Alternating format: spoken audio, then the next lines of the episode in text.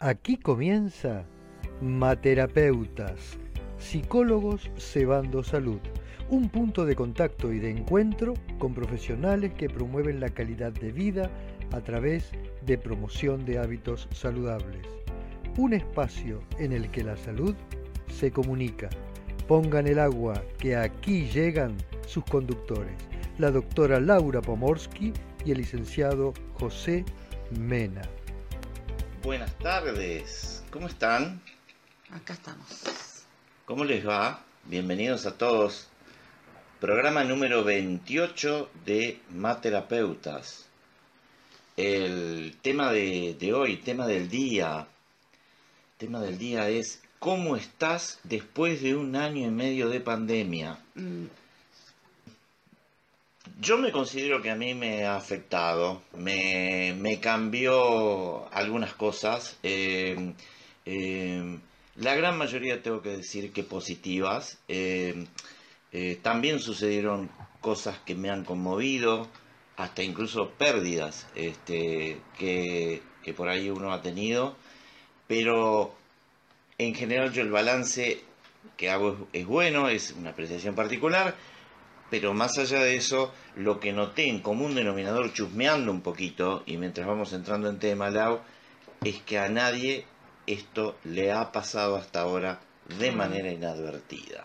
No, seguro, seguro, seguro. Creo que, que es prácticamente imposible que esto no te haya tocado. Creo que modificó la vida de todos. Eh, sí, a mí también me pasa un poco lo mismo.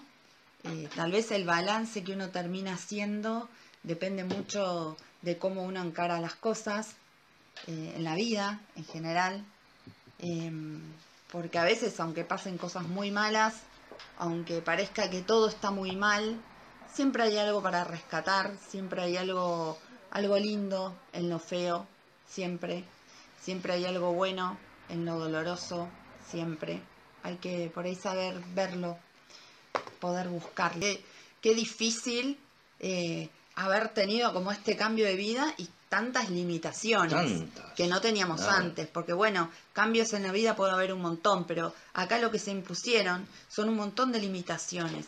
No salgas, no te juntes, Mm. eh, no toques, si tocas desinfectar, es como que al principio era como una especie de locura, uno estaba como sumamente este, condicionado con cosas que hacía, pero con toda normalidad, o sea, viajar en el bondi, agarrarse del, del, del caño del colectivo, tocar un asiento, sentarse, a poner este el, el coso, la sube en la máquina, tocarse los ojos después, era re normal, Sí, sí, sí. re normal. Darse la mano, compartir el mate. darse un beso con, qué sé yo, cualquiera que te cualquier- presentaban que no conocías, lo saludabas con un beso. Ahora es como, Claro. no. Y de repente eso, no. Y si tocabas cualquier cosa, te tenías que lavar las manos.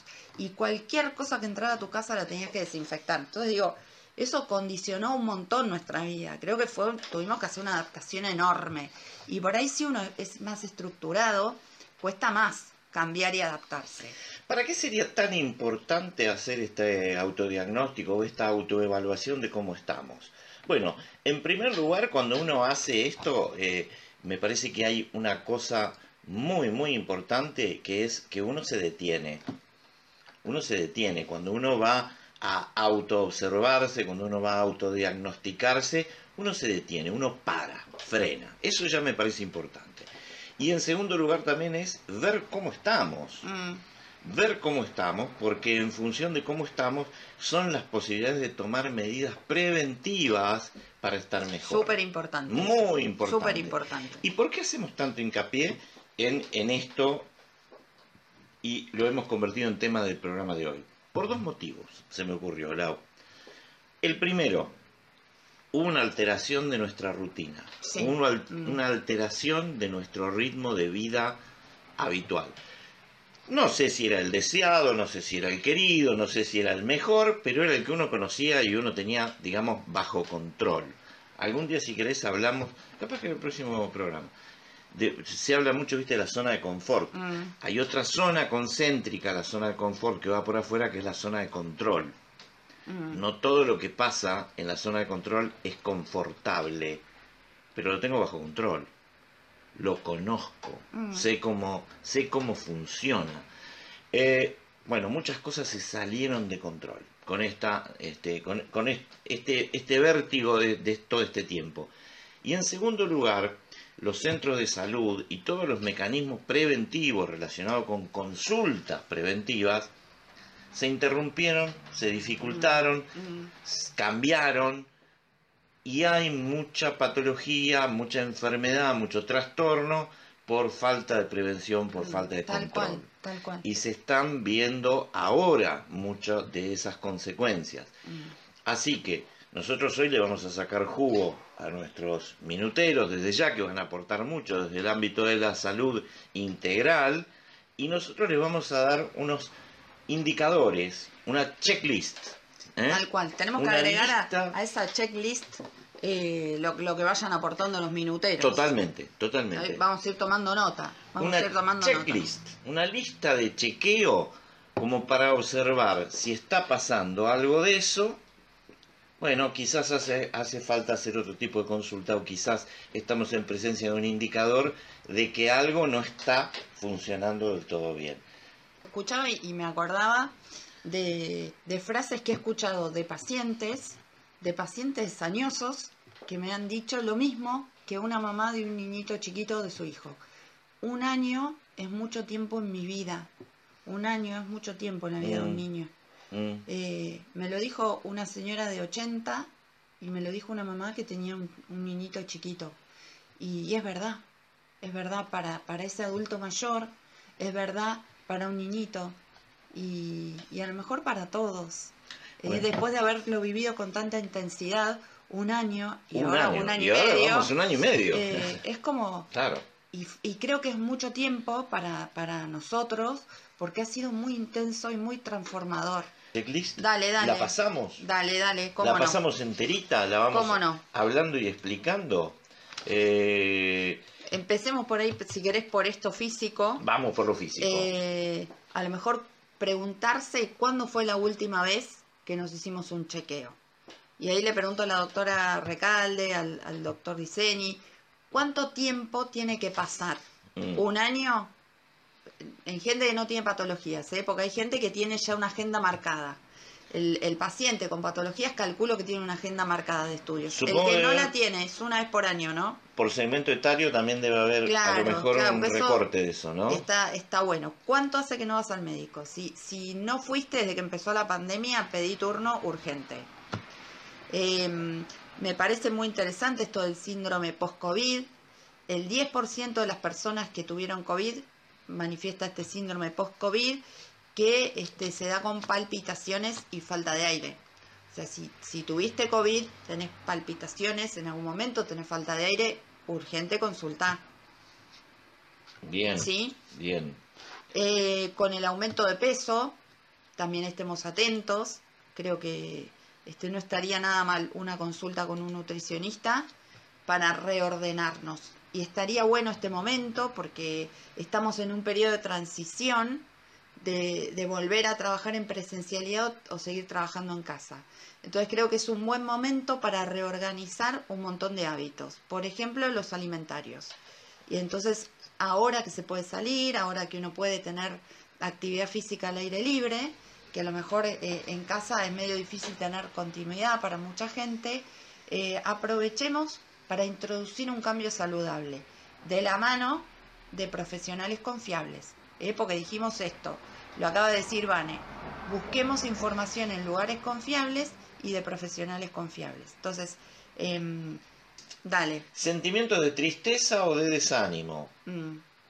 Pensamientos confusos o capacidad reducida de concentración. Dificultad para concentrarse y estar con esa sensación de confusión. Perdón, Sí. voy a poner una como una frecuencia para que tengamos un parámetro. Si esto te pasa tres veces por semana o más, atenti. Sí, eso es importante. Porque por ahí, bueno, puede pasar que uno una vez a la semana le esté triste por algo que Claro, pasó, porque le contaron claro. algo eh, que tenga que ver más con lo de afuera. Ahora, si tres veces por semana o más, como para tener un parámetro, te sentís así, triste, desanimado, eh, con, con sentimiento de desesperanza, con- Mm. confuso, cansado, ahí hay que empezar a, Ahí a hay que empezar a a, prestar atención. a- a- exactamente. Mm. Sentimientos intensos de culpa o de remordimiento. Altibajos y cambios bruscos del humor. Esto también hay que hacer la salvedad. No se trata de que uno tiene que estar con el ánimo parejito. Obviamente siempre oscila. Hay veces que uno está más alegre, más contento y hay veces que no. El tema es que es- todo esto es sin fundamento aparente. Ah, No se puede establecer una condición de reactividad a algo que pasó. Es sin que pase algo aparentemente que lo haya generado, se dan estos cambios. Alejamiento de las amistades y de las actividades, o sea, un retraimiento. Y acá hay que hacer una salvedad, Lau. Porque obviamente hay un alejamiento de las actividades, porque Mm. hay actividades que no se pueden hacer. Pero el tema es cuando hay un retraimiento, o sea, me descolgué. Cansancio importante, fatiga no atribuible a una actividad identificable y la sensación de baja energía. ¿Sí? Eh, estaba el osito de esta marca de baterías Mm. ¿eh? que le sacaban la ¿Un pila. un conejito? O un conejito, Claro, ¿no? está el conejito. tic, tic, tic, le sacaban la batería, eso sería la- esa sensación de baja energía. Problemas de sueño, en los dos extremos, Mm. el insomnio o la hipersomnia, ¿sí? Y el insomnio puede ser que uno no se pueda dormir. De Ese es como, conciliación. como, claro, como el más conocido, uno, uno llama insomnio al no poder dormirse, pero también es insomnio despertarse a las 4 de la mañana y no poder volver a dormir. A las 4, a las 2, a las Exactamente. 3, a la hora que sea. Exactamente. Eh, eso también es insomnio. desvelo. puede Eh, o tener varios despertares en la noche y quedarse pensando un rato y no poder volver a dormir. Eh, eso también es insomnio.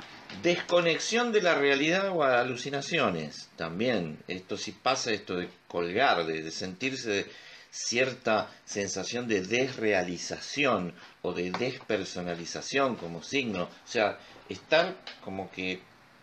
No, ¿qué, qué hago acá? ¿Qué, Mm, qué está pasando? ¿Esto que vivo es real o no? También, si aparece con frecuencia, es un signo para tener en cuenta. Dificultad para afrontar los problemas o el estrés de la vida diaria. Eh, pasarlo en criollo, ahogarse en un vaso de agua. No en un mal día, que uno está Claro, estresado claro, o veces- cansado, o uno eh, estoy un día que me levanté con la, la, la pierna izquierda y, y parece que todo...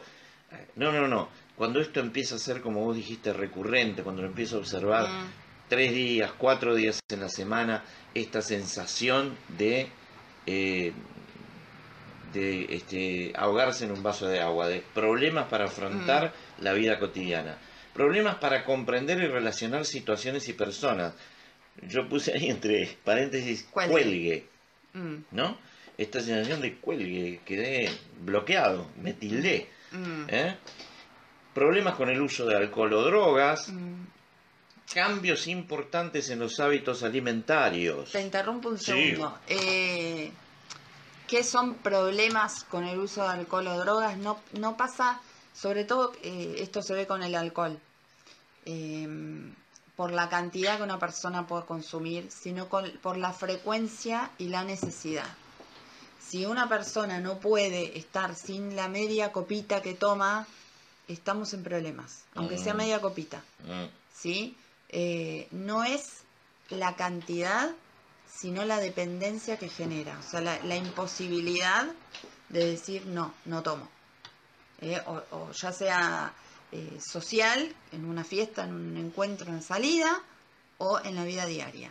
Si, aunque sea una gotita, pero no puedo dejar de tomar, estamos en problemas. Estamos en no es la cantidad lo que importa. eh, es el cambio, eh, el problema en el uso, el cambio de hábito, como también el cambio del hábito alimentario que decía eh, Vane, ¿no? Eh, cambios en el deseo sexual. Te interrumpo nuevo, José, hoy estoy tremenda. Cuando decimos este, cambios en los hábitos alimentarios, por ahí es como estar comiendo mucho más de lo que uno comía antes, eh, a veces levantarse en esos despertares nocturnos a comer, eh, estar comiendo muchas cosas dulces, por ejemplo, eh, eso hay que, hay que estar atento. Eh, lo hemos dicho muchas veces a lo largo de, todo este tiempo, con los micros de Bane, 80% de saludable, 20% de no tanto, bárbaro. Fijémonos si estamos aumentando ese 20% mucho. Si estamos comiendo muchas cosas dulces, muchas veces se asocia con trastornos del estado de ánimo. ¿eh? Cuando uno anda muy mm. bajoneado, una de las cosas que pueden llegar a pasar es por ahí que le tiren mucho lo dulce. Le tire mucho lo dulce. Entonces, este es un cambio del hábito alimentario. chocolate, sobre todo. Em, muy, asociado con eso. Comer mucho menos, porque a veces hay personas que dicen, bueno, me, estoy angustiada, se me cierra el estómago, no puedo comer. O personas que dicen, estoy nerviosa, como más. Sí. Esto hay que estar atento. El tema de la comida de solas que dijiste. Que sea algo repetido. Que pase una vez, no sé, qué sé yo Vino un pariente que hace un montón que no veía, se quedó en tu casa, se quedan hablando hasta cualquier hora y, se quedaron comiendo algo, tomando algo, bárbaro. Es una vez que pasa y es un evento y tiene que ver con, con un encuentro humano. Ahora, si esto te pasa tres veces por semana o más, tomemos eso como parámetro, algo está alterado. Bien, y relacionado también con, pensaba Lau, con lo que, lo del tema de la vivencia de la pandemia, también es posible que esto le haya pasado a una gran cantidad de personas al principio, pero llevado un año y medio, esto se imaginan si se prolonga tres veces por semana este, durante un mm. año y medio. Eh, irritabilidad, hostilidad o violencia, es el, síndrome de mecha corta que nos ocupamos acá en un programa. Pensamientos suicidas o vivencia de fin de mundo. ¿Mm? Si esto aparece recurrentemente, también es un signo a tener en cuenta. Y el último de la lista, la apatía, la falta de interés por todo. Mm. Eh, muy relacionado con el anterior también.